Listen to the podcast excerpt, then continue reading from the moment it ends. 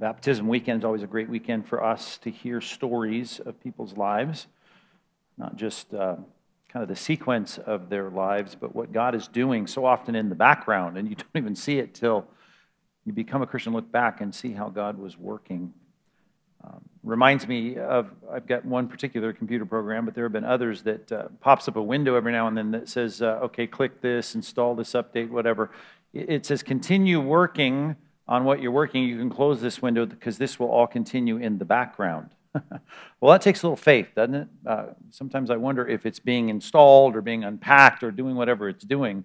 And uh, always wondering if it's working in the background. there's a way, thankfully, uh, if you computer nerds know, I'm sure you do. Uh, on Windows, you've got the Task Manager. You uh, Apple users got the Activity Monitor. You can pull up a program that will at least show you, yes, it is still working, even if you don't see it working. The window's closed, but there it is, doing the work that you want to have done in the background. Um, Jesus said in uh, John 5, My Father is always working, contra the uh, the deists and so many uh, founders of our country that did not think that God was a God who was actively working into the present. They often saw him as someone winding up a clock and letting it go. And, you know, we're just on our own now at this point to do what, uh, whatever we think God wants us to do. And uh, while that's a, a, good step in the right direction, it's better than being an agnostic or a, an atheist. Uh, what we need to affirm is that God is always at work in the background. Uh, occasionally, we get a chance to pop up the activity monitor and see that uh, he is at work, and that's what Bi- the Bible does for us so often. It shows us look, this may be happening in the sequence of events in your culture or in your society, but, but here's God at work. It's, it kind of answers the why. It's not just the what happened, but why did this happen? And sometimes we see that beautifully, like we did in the testimonies this morning, right? These things happen. I thought it was bad, but here's why God allowed this to happen and set this up in my life. And then here's the product, and it's a good product. I mean, if the Bible says that all things work together for good to those who love God and are called according to his purpose, right, we've got to look back at some point and say, okay, I can see from some vantage point, certainly from eternity's vantage point, that God was always working in the background. Acts 12 is like that. It's a scene that is depicted at the very bottom of Acts chapter 12. We've reached this place in our verse by verse study, verses 25 through 25. I'm sorry, 20. That's a very short section of scripture. Uh, 20 through 25, Acts 12, 20 through 25. Uh, we see a passage of scripture that uh, you could pick up from the headlines, and of course we do from secular history, non biblical history, extra biblical history. We learn about the death of Herod Agrippa the first, and um, we can learn a lot of details about it, actually, about what happened. But what's interesting about pulling up the activity monitor of Acts 12 is it says, well, here is uh, exactly what is happening from God's perspective. Here is the work in the background behind the headlines as to why God did this. And I've got a lot of questions about that in the everyday headlines I read, but uh, important for us to see it from a biblical perspective when God pulls the curtain back and says, okay, you've read about the death of Herod.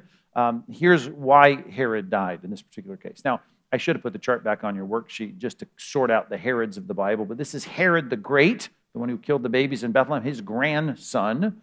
And his uh, great grandson, uh, King Agrippa II, is going to show up in the end of the book. He's just called Herod here. He's called uh, King Agrippa later. But of course, this Herod, Herod Agrippa I, uh, grew up in Rome, was brought back to Judea to be the king of Judea and be in charge of this area. And he dies here in 44 uh, BC, I'm sorry, 44 AD, AD 44, and uh, we see the curtain pulled back. But I want you to look at this and see if we can't learn a bit of the lesson of what we are supposed to learn. Why did God do this? What's the reason uh, God was working behind the background in this scene? And then see the very triumphant and optimistic statement at the end of the chapter, which started with Herod Agrippa I killing James the Apostle. Seems like a bad time for the church, but it ends with a very optimistic statement about hey, God's marching forward, He's getting His work done. Yeah, you're right, bad things happened in Acts chapter 12, verse 2, when Herod kills James, beheads him, and then says, Oh, you guys like that?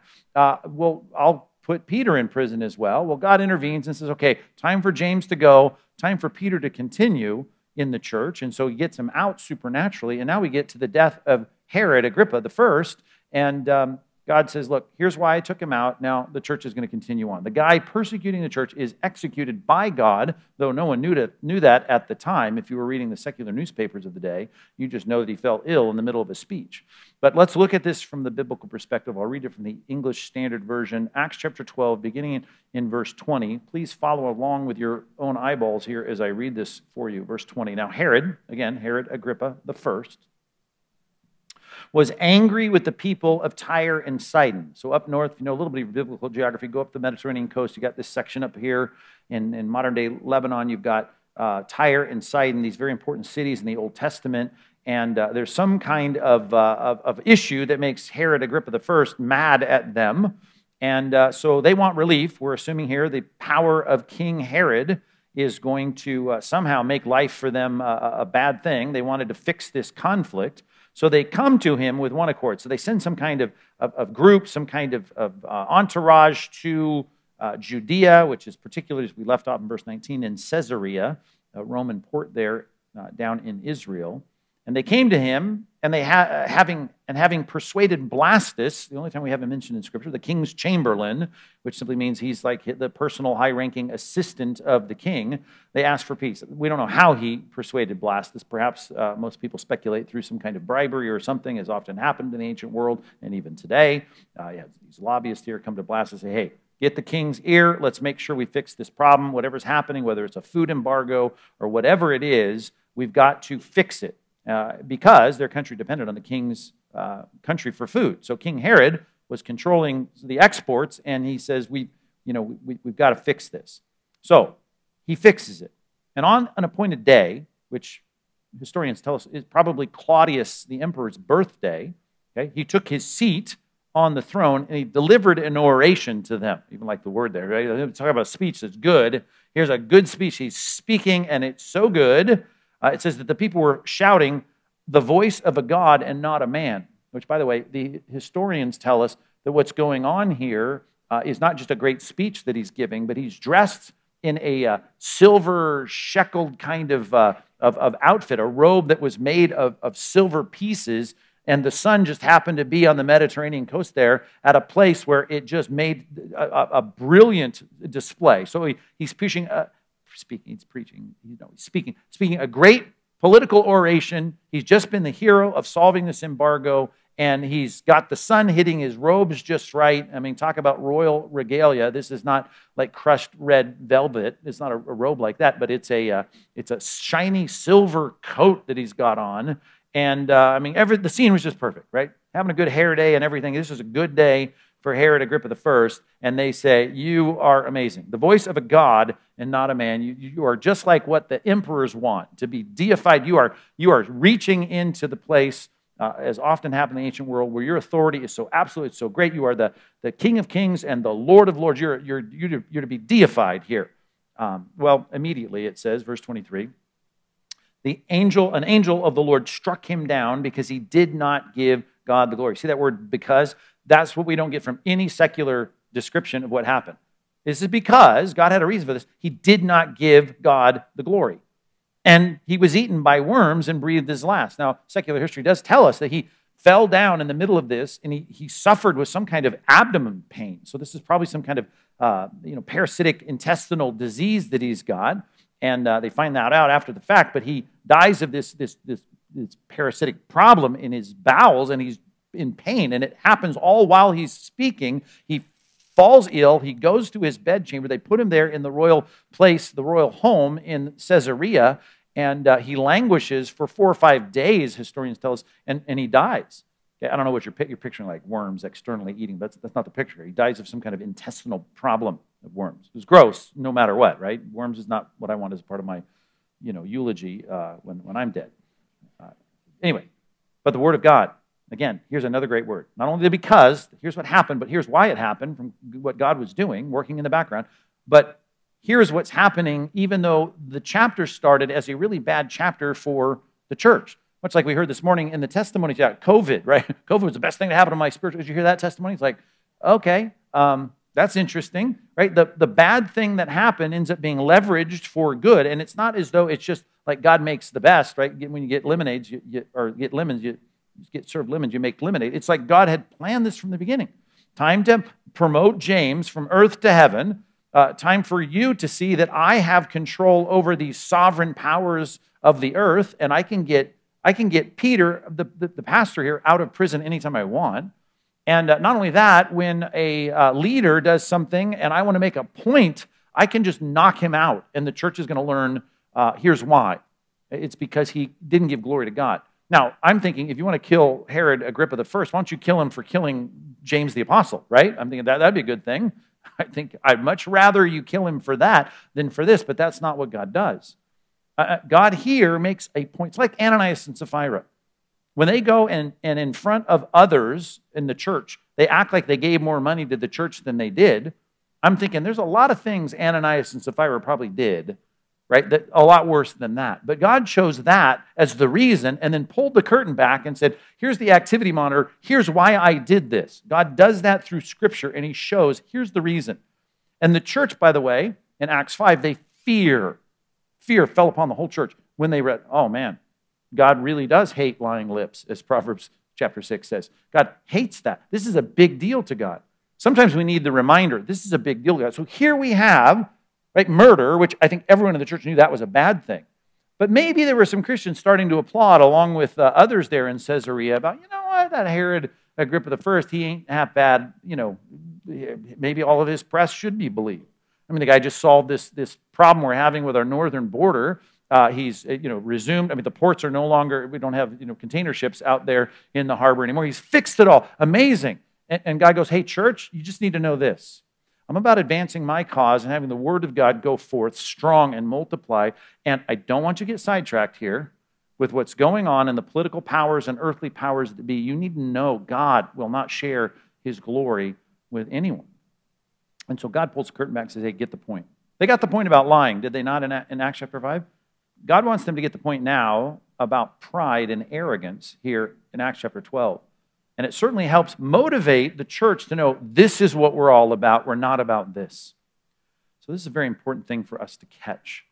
If you're uh, taking notes, wish that you would here in the shortened time that we have. If I look at the beginning of this, in that he's standing there and he's being hailed as a God and not a man, right? And now he's going to die for the fact that he doesn't give glory to God in all of this, I just want to say, wow, that's a big deal. There's a lot of times someone said to you about your cooking or your outfit or, I don't know, something you did at work to, to secure some deal. And uh, maybe you sat back and your chest, chest puffed out a little bit. And It's just like, you know, yeah, you took a little credit for that that you shouldn't have in the way that Herod did here on his, you know, day of his great oration when the sun was hitting his silver robe just right. And, and I'm just saying this, like, um, when it comes to him, God seeming to hold him to a higher standard, which is always the case, by the way. When there's a level of exposure, when there's a level of influence, even in the church, when he says, Not many of you should become teachers, we read that today in our DVR in James chapter 3, verse 1. Why? Because we who teach will incur a stricter judgment. He is being judged for something that all kinds of people in Caesarea, all kinds of people in Judea, all kinds of people in the ancient world have done, and you've probably done it this week at some level. And yet God says, I'm going to make an example of him, and I'm going to make an example of him in a dramatic way, in part because he is this big time leader. And leaders, right, are going to be scrutinized at another level, not just by people that listen to their speeches, but also by God himself. So we need to understand this. Number one, earthly power is hazardous. You got to realize that. Earthly power is hazardous. When they say, why don't you, why don't you join the school board? Or why don't you come and be on the city council? And why don't you become a, you know, a, a county supervisor? Why don't you run for governor? Which I might encourage you to do. Um, I, I'm just going to tell you this you ought to beware because once you step into those situations, here's, here's the problem, right? God's going to hold you to a higher standard.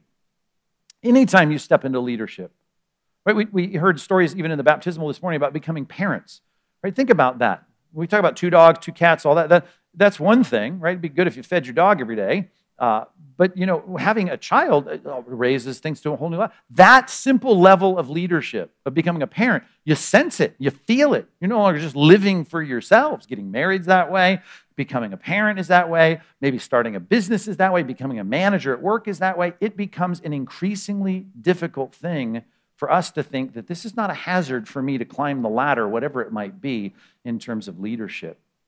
It is a risky thing. It is a hazardous thing. And I just want us to understand that, not only for ourselves, I want to understand that for the people around us. We need to fear for them. Wow, you are skating on thin ice just because you've stepped up into the higher rung of leadership and influence in other people's lives. And some of the evidences of him having an issue here, a problem, is. Um, you know, maybe even his anger. I mean, I don't know what angered him with the Sidonians and, and, and the, those from Tyre, but um, I, I, at least jotted this reference down when I thought about the, the connection. In Proverbs chapter 13, verse 10, it talks about pride or insolence right? When there is that, there comes nothing but strife, right? The more prideful someone is, the more arrogant someone is, the more you often find the contention, right? They used to be so nice until they became this leader, and now uh, they're more and more angry, and they're temperamental, and they're short tempered. And, and sometimes that's a sign that something has gone wrong in your heart as it relates to this leadership position. Um, they like to throw their weight around, which we don't have time to look at. I wish we had, but in your small group time, as you prepare for that, I do turn you to uh, Psalm chapter 10 to talk about how that kind of leadership, that kind of, of, of power and authority comes oftentimes with a lot of abuse of that authority, and it happens in part because of the view that we have uh, of ourselves. And there's a lot of stuff there in Psalm 10 for you to sort through before you go to your small groups this week to think through uh, that kind of self importance and that autonomy and that separation from accountability, that lack of understanding that God's eyes are in every place, keeping watch on the evil and the good. And when the evil and good is compounded by the influence in other people's lives, God's going to hold that person accountable. Earthly power is a hazardous thing. What God wants from the stewardship of leadership is that we be found faithful and think rightly about the role. And I quote that from 1 Corinthians 4 that it's required of a steward that he's found faithful. All leadership is stewardship right? Whether you're in a small business or you're a mom or a uh, owner of a company or a pastor or, or, or a governor or the president. With that, there's a stewardship. As Romans 13 says, you now become a minister brokering God's agenda in the world. Oh, that's for pastors. No, no, no, that's for every leader. Romans chapter 13 says that even our political leader, even Herod, even the emperor of Rome, was a minister of God to punish evildoers, right? And, and to give approval and, and favor on those who do good. The good and bad, you're simply a broker of what God needs done. Just like in the garden, God has them tend the garden, exercise dominion. Adam and Eve go in there and tend the garden. Right? They're exercising dominion and they're doing this as, as stewards of the garden. And when you have people underneath you, the influence that you have, that is a stewardship. So every leader, you need to look at them like, wow, they have a, a stewardship. They're going to be held to a higher standard there's a lot there to think through. And let me just turn you quickly to this passage. Uh, not that we have any time for that, but Luke chapter 22, verse 24. As you scurry to Luke chapter 22, verse 24, I just want you to see what Jesus said about, about leadership. I, I, I want to think about others, but I want to think now too about yourselves. Verse 24. A dispute arose among them, Luke 22, 24, as to which of them was to be regarded as the greatest. Now, why would you care about that? Well, you care about that because, you know, Herod cared about that. I mean, he could have even had aspirations to be uh, in Rome in the Senate or maybe be the emperor. Who knows, right? I don't think that was in the cards for him. But the idea of, of climbing in leadership, even in his childhood relationship with Claudius and all the things that he went through, was there was a sense in which, right, I, I, I care about my, my pecking order, the rank that I have here. And he said, well, remember this. There's a different view of leadership among people that aren't thinking rightly, right? Among the kings of the Gentiles. They exercise lordship over them, and those in authority over them are called benefactors, right? Ultimately, this is something where they are seeing this for themselves. I heard an interesting statement in the baptismal tank this morning. It was a combination of words that just made me think immediately of Herod Agrippa I. You know, the idea of wanting to please people, Janae said, and being selfish uh, remember that because it pleased the Jews, Herod Agrippa said, Well, if you like that, I, I, you can like me even more. I'll make you even happier by putting Peter in prison. Well, the connection, the underlying driving of that is like, I, I want to be the benefactor. I want to be the one that you look to like, I'm the, I'm the do gooder. I, you, I want my reputation to be advanced. I, I want to be seen as, as a great person and caring about people's thoughts of you. Right? I mean, Herod certainly wasn't thinking, how can I broker the best situation for the people of Judea? I mean, there's this underlying self serving behavior that he says is so common among people who don't think rightly about leadership. Verse 26, but not so with you. Well, it is so. That's why he's had to say it, because in verse 24, they're thinking wrongly, right? I want to know if I'm the greatest. And he says, that's not how it's supposed to be, verse 26. Rather, now note this, look at it. Let the greatest among you become as the youngest, right? If you were the youngest in the family like I was, right, you know when you felt like I hate being the youngest, right? I got no broker, my muscles are smaller than my brothers. I just, I, I like to have more weight to throw around here. But there needs to be that sense of self understanding, that willingness to see yourself as I'm not all that, I'm not that important. It doesn't matter, really. No, if I'm going to lead, if I do get a position of leadership, bottom of verse 26, well, then I'm going to I'm going to serve. I, I want to see if I can help. How can I be helpful? For who is greater, verse 27, the one who reclines at the table or the one who serves? Okay, think that through, right? You're sitting there at, at Ruth's Chris or, you know, some kind of nice meal and uh, someone's serving you and they're coming back and forth. Can I fill your water? Do you need more bread? All that stuff's going on. You think, okay, well, I'm the one with the money here, paying the, de- the meal. The, you know, it's clear the pecking order, right? And he says, well, that's not how it is with, with us. Is it not the one who reclines at? Of course it is. That's how everyone would think. But I'm among you as one who serves. Right? He's already proven that if the feet need to be washed, if no one else is doing it, he's going to pick up a towel and wash the disciples' feet. So look at me. You know I'm the greatest in this 13 group that I got. And um, I'm the one who's constantly looking out to see how I can broker what is good, how I can serve. Verse 28 You are those who have stayed with me in my trials, and I assign to you, as my Father assigned to me, a kingdom. Uh, I guess he's anti authority, flatline, democracy. I don't want any leaders. That's not it at all. No, that you may eat and drink at my table in my kingdom and sit on thrones, not, not folding chairs, thrones, right? Not on the ground, on thrones, judging, administrating the 12 tribes of Israel. Does that sound like a heady, authoritative position? Well, that's how it all started. Verse 24. Why didn't we just get to that? Right? Who's greatest among you? You're all going to be great. You're all going to lead a tribe of Israel. Right? That should be like, okay, answering the question in an affirmative. No, but he says, it's not, there's not leadership position. And God may have called you to a leadership position, and if you're thinking about how I can learn from Herod Agrippa I, I want to make sure I take that as a hazardous position. And I understand this I'm not to act like I'm not a leader.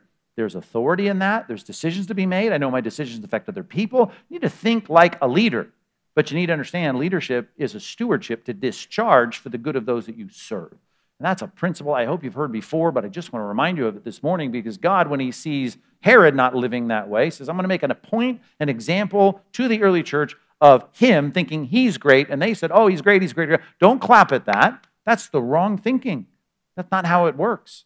As a matter of fact, I am always opposed to the proud. He's going to now drop down with a stomach ache and be hauled off the platform back into the chamber there in Caesarea. He's going to wreathe in pain for four or five days and then die of intestinal, you know, parasites. That's, that, that's awful. Well, why? Because, if you're taking notes, number two, you got to remember that God is opposed to the proud. He always is opposed to the proud. Ezekiel 28. I mentioned Ezekiel 28. Don't have time to look at it. But Ezekiel chapter 28 reminds us of the copacetic experience of heaven at one point. Everything's great. I've got a pecking order because I believe in authority. There's not a flat line. We got a pyramid of structure. And I got a guy here up at the top of the angelic class, and he's a, a, a seraph. Those are just rankings, right? The seraph. He's at the top of the top, the burning ones. He's like closest to me. He's got the office next to my corner office, God says. Right? I'm not like him. I'm completely other. I get it, transcendent. But I got leadership among this staff, and here are these guys that are important. And it says at one point there, his heart was filled with pride and self promotion. And I want glory. I'd like to be like God. I want it for myself. I don't see this as an opportunity to serve the angelic structure. I see it as an opportunity for self aggrandizement, for self promotion, for self adulation. And if the other people say, You're doing such a good job, Lucifer, such a great job at your job. Now it was like, Hmm, okay. And because he did not give God glory, the angelic class was forever changed, and a third of the rebellious angels who wanted to live by that set of rules went with him, and we saw everything collapse because God is opposed to the proud, and he always has been, because there's only one, there's only room for one proud person in the universe. Only, only room for one. The one who deserves all glory, all dominion, all power, and all honor. And I don't care how much leadership you have. Even when Daniel the prophet says to Nebuchadnezzar, You are the king of kings. You are the king of kings. Oh, may the king live forever. All of the necessary, salutary statements of, of, of honest respect for leadership. Daniel has it. But he says, You know, here's the problem, though. You're going to tell me that dream that you just had? That dream, I'm going to tell you what's going to happen. That dream, let me interpret it for you. Uh, you're going to be brought low. You're going to be brought low because you are going to stand up. Here's how it plays out on your veranda one day in Babylon, going, Look at all the things my hands have made. Look at how awesome I am. Look at what I built. Look at how great this is. You're going to do that. And at that moment, you're going to be struck down in seven periods of time. You're going to go eat grass like an ox out in the field. You remember that passage? And Daniel, he gets taken down to act like an animal now, running around like a crazy person. And it ends by him saying, Now I know. Matter of fact, me just read it for you. I don't have time to turn you there. What a great close to this whole thing. After the 12 months passed by, he says, My mighty power, this is Nebuchadnezzar talking in the first person, my mighty power, right, um, as royal residence, glory of my majesty, I, have done all these things. He's taken low, and it says, um, here, here's the bottom line. So much I wanted to say this morning, right? He gets to the end of it, he gets his mind back, he comes to himself, his reason returns to him, and he says, I know this. For God's dominion is an everlasting dominion, his authority. His kingdom endures throughout every generation. Right? All inhabitants of the earth are counted as nothing. He does according to his will among the host of heaven. Among the inhabitants of the earth, none can stay his hand. Who can say, What have you done? My reason returned to me, the glory of my kingdom, my majesty, my splendor, all returned to me. My counselors, my Lord sought me. I established my kingdom. Still more greatness was added to me. But I now, he says, Nebuchadnezzar, I praise and extol and honor the King of heaven. For all his works are right, and all his ways are just, and those who walk in pride he is able to humble.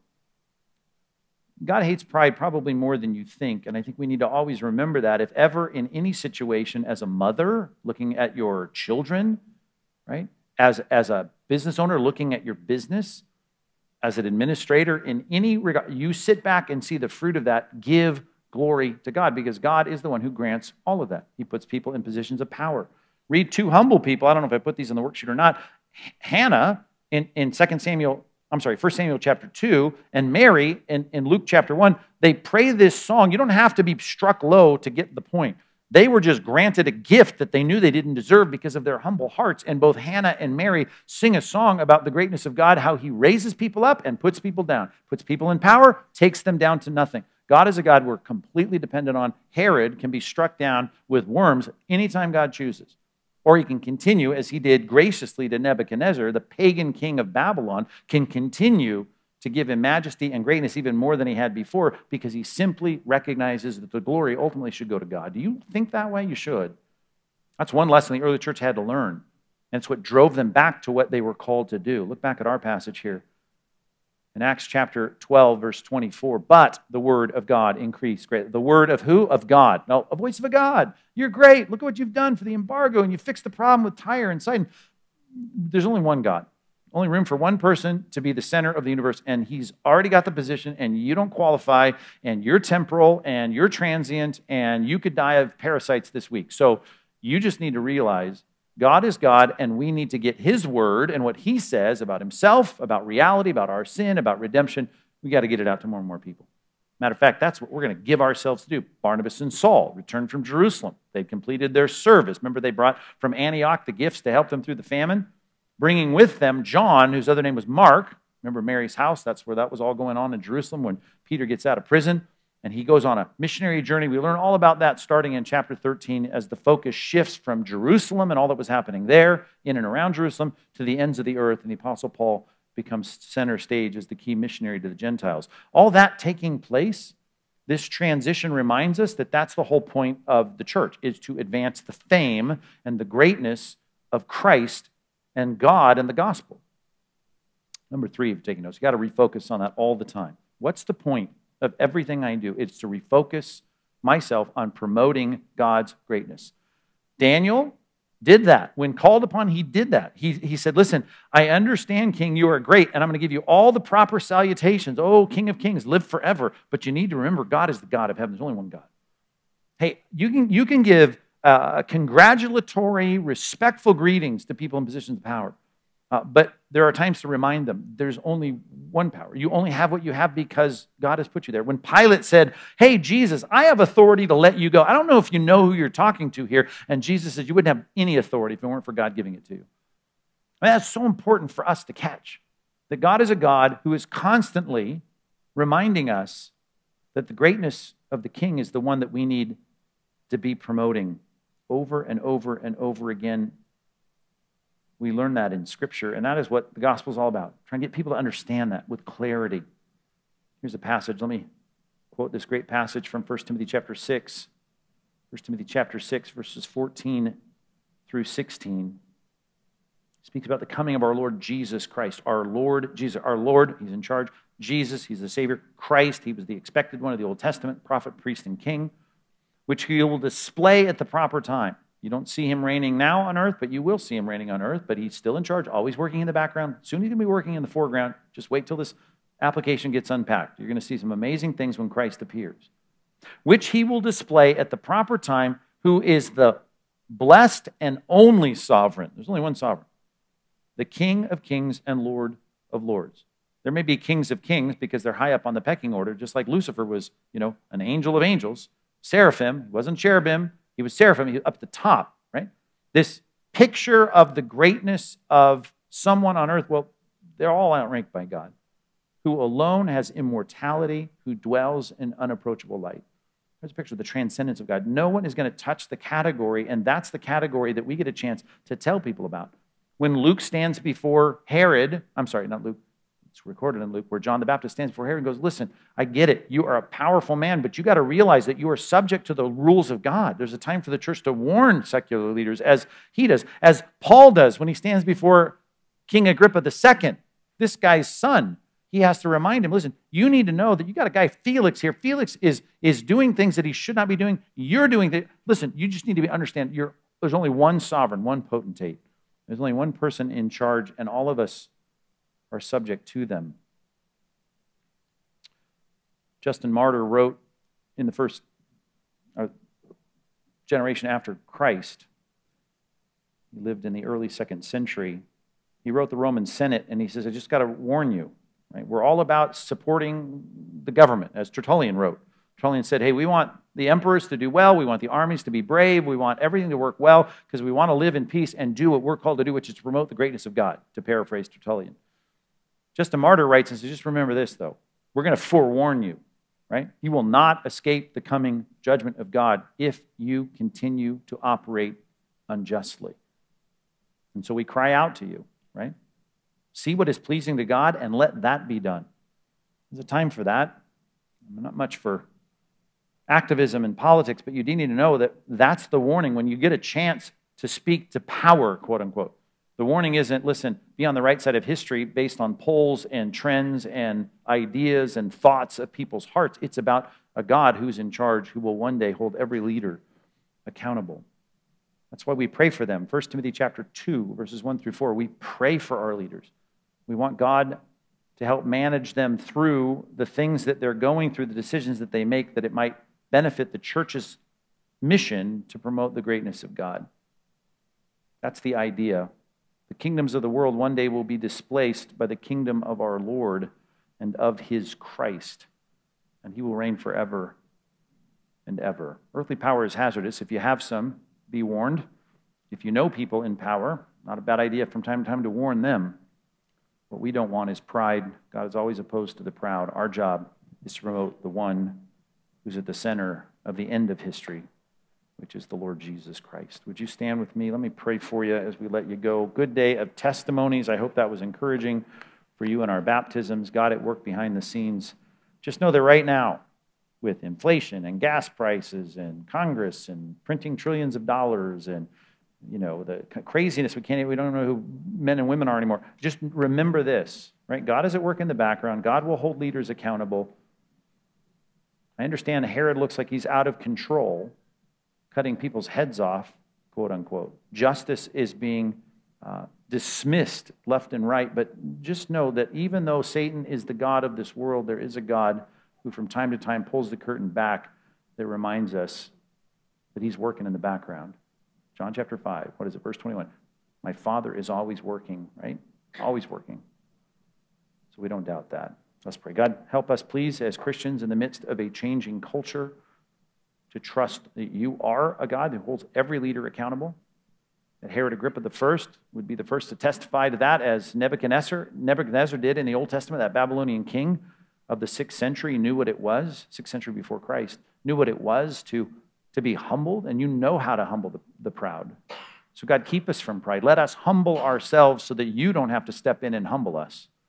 Let us judge ourselves so that we don't have to be judged. Let us be the kinds of people that when we're put in positions of leadership, we don't act like they're not real positions of leadership. They certainly are, and you expect us to discharge that duty, that stewardship of, of leadership for the good of other people, for the service of the organization, the service of the people that we're leading.